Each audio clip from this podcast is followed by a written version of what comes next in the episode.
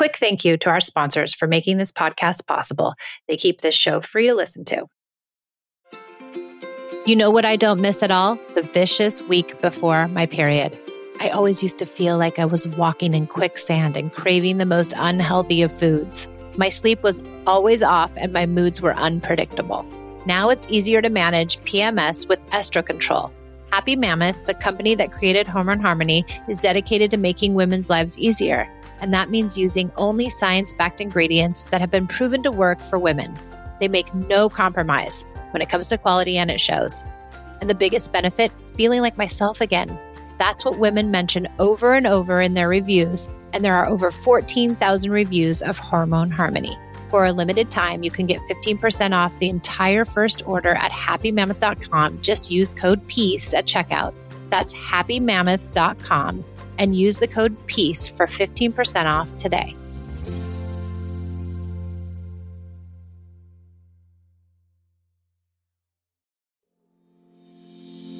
When our kids are born, we have expectations as to how our family will interact. What we certainly aren't ready for are the struggles we encounter with the people we love the most.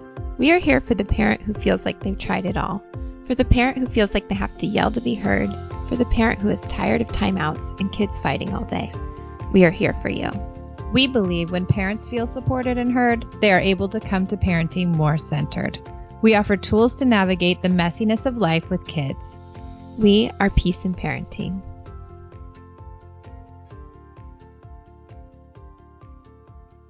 Hey guys, we're back for another episode of the Peace in Parenting podcast. I'm Gemma and I'm here with Michelle.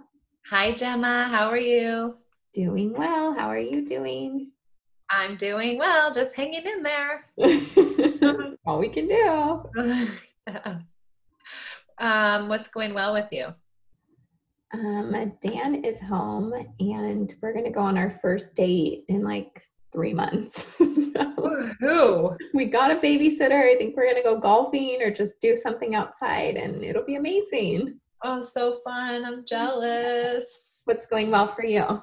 Um, I'm gonna go to the beach this weekend, and I haven't been to the beach all summer because it's been closed and open and this and that. And so I think I'm gonna try to go way out at the beach and see if I can find a lonely spot.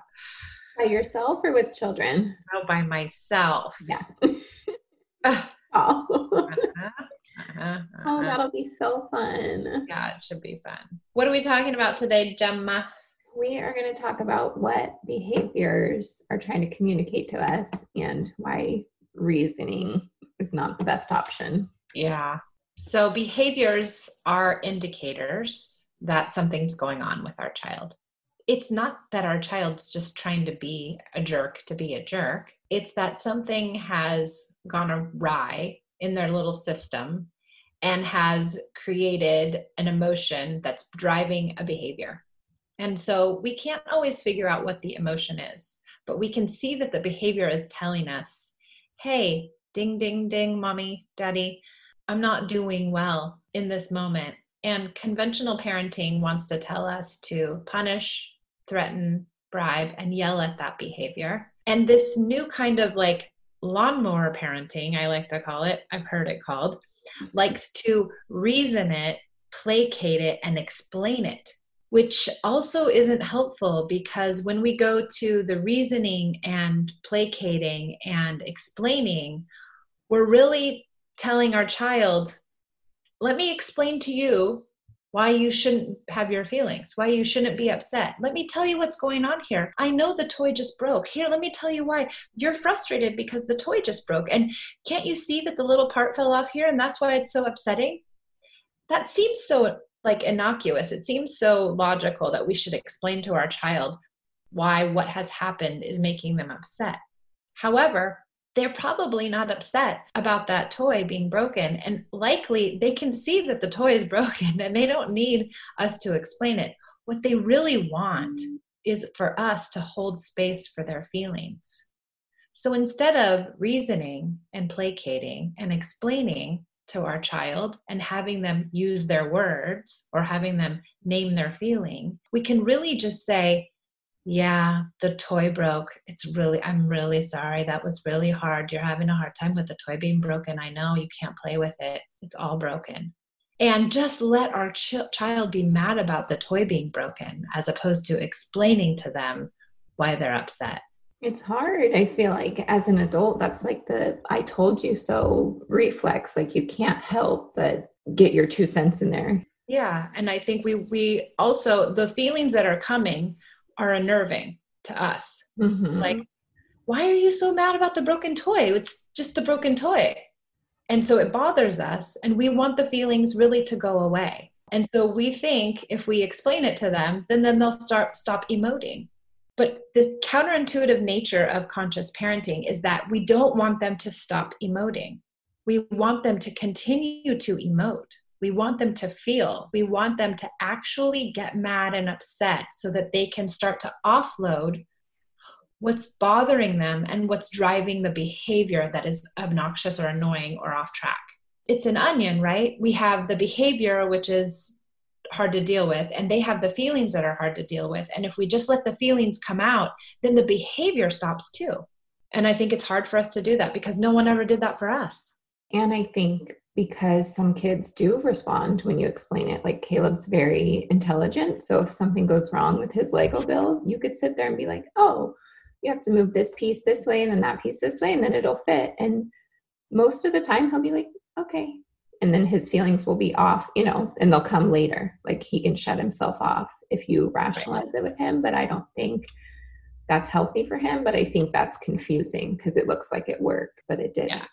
and i guess you can tell when you have a child who continues to exhibit a, an off track behavior over and over and over again. The lunch isn't right the the brother is annoying the toy broke they're always upset over over and over and over again or they're always yelling or they're always picking on someone or they're always whining when you have that repeated behavior you can tell that those are stuck feelings mm-hmm. We're going to take a minute to talk about our new sponsor, Qeepsake with a Q, and here's a little bit about them. I never get around to it, but I always want to document these times and all the memories of my kids growing up. And we're both always talking about how we wish we had one of those baby books that are all organized and we have the monthly photos and milestones and like cute things written down that our kids said. And I love that idea and I always intend to do it, but I never find the time for it. More than time, it's the energy to actually make myself do it. But our new episode partner, Qeepsake with a Q, makes it so doable. I just signed up and I'm really loving it. I get a text every night with a question to prompt me to write something down. Qeepsake with the Q is the easiest way to capture, preserve, and cherish your memories of your kids while they're still young, because we don't want to forget these moments. Qeepsakes will text you questions about your child, and your answers will be saved in a journal. You can also save spontaneous messages, photos, and milestones to that same journal. Qeepsake with a Q will turn them into a beautiful book with everything nicely in order. Just a click of a button. Oh my gosh, I wish I would have had this when the kids were little. with Qeepsake with a Q, you can build your baby book as life happens, making sure all the memories are captured and preserved as long as you have your phone at hand. Sign up for Qeepsake for free at qeepsake.co forward slash peace. Pronounce keepsake, but note it's co, not com. That's qeepsake, Q E E P S A K E. So go to qeepsake.co forward slash peace and sign up for free.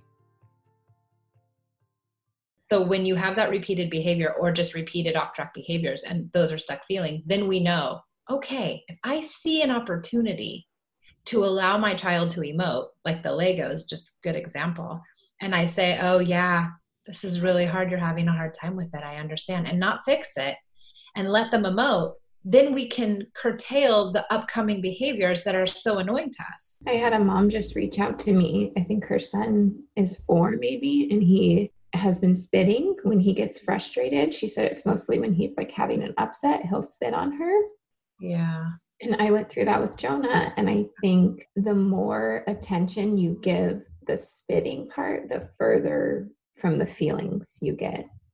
Yeah, that's a really good way to say it. When he would spit on me, it was very triggering. Yeah. But my go to is silly because it's just easy for me. I would like run away frantically and get a spit cup and like try to hold it up to his mouth and make it a game. And then he would laugh a little bit and then cry a little bit and it was just kind of like chaos but i was able to sit through that with him multiple times. Like probably for two or three months, I got spit on, but I just waited it out and we never really discussed the spitting. It just went away. Yeah, I think that's really brave of you to do that. I know a lot of people couldn't do it, but I think it does work if you can just come with play or say, oh, I guess somebody needs special time. Who needs special mm-hmm. time? Little boys who spit need special time, don't they? Or you could you know try to wrestle it away or you can also set the limit and say i'm sorry i can't let you spit and see if it pushes them to a, a tantrum. And if it doesn't then we kind of abandon that altogether. But esme went through a whole stage where she spit on me too. And when i would correct her and reprimand her and shame her for doing it, it just made it worse yeah, and you just want to get the tantrum out, and maybe the tantrum is going to come with spitting, but that doesn't mean they're going to go up to their teacher and spit on them. You know, I think that's where our brain goes is like, I have to teach this kid not to act like that because you can't act like that in society. Yeah, but I do believe that kids know that. They do. They know that we're safe and home is safe, and that that's why those behaviors are exhibited in their home. And they're probably not exhibited at school or or with their friends or with other adults because th- those places aren't safe. And so when we're safe, we try to go for the, you know, the tantrum because that emotion is telling us there's stuck feelings. Yeah, and you were just talking to me about the tricycle. Like if something goes wrong with their bike or with the toy they're playing with if you just explain like this is why that happened and this is how we fix it like that's a good life lesson maybe you know like now they know how to get from a to b but as far as emotional intelligence goes where did you take them? Like you showed them don't get upset about it, deal with it and fix it. And then where you have all these little fixers in the world and nobody's able to deal with big emotions that come up. Well, yeah, that's it. Or you're telling them like, I, I, you shouldn't have your emotions around this. I'm scared of your feelings because they're too much for me. And you should be scared of your feelings because they're probably too much for you. So if we just fix everything, then nobody has to have feelings. And mm-hmm. then when they end up do having feelings, then it's a really big deal and it does affect them greatly. So if you have a kid who has a behavior that's happening over and over and over again, you have to clue into yourself and say, ah, this is telling me something. This is telling me I need to find connection for this child. What can I do to get connected so that they can think better and not focus on the behavior so much? Yeah, the behavior is like the smallest part of all of it, really. And just not reasoning it away and not explaining it away and not distracting it away with toddlers, it's very easy to distract.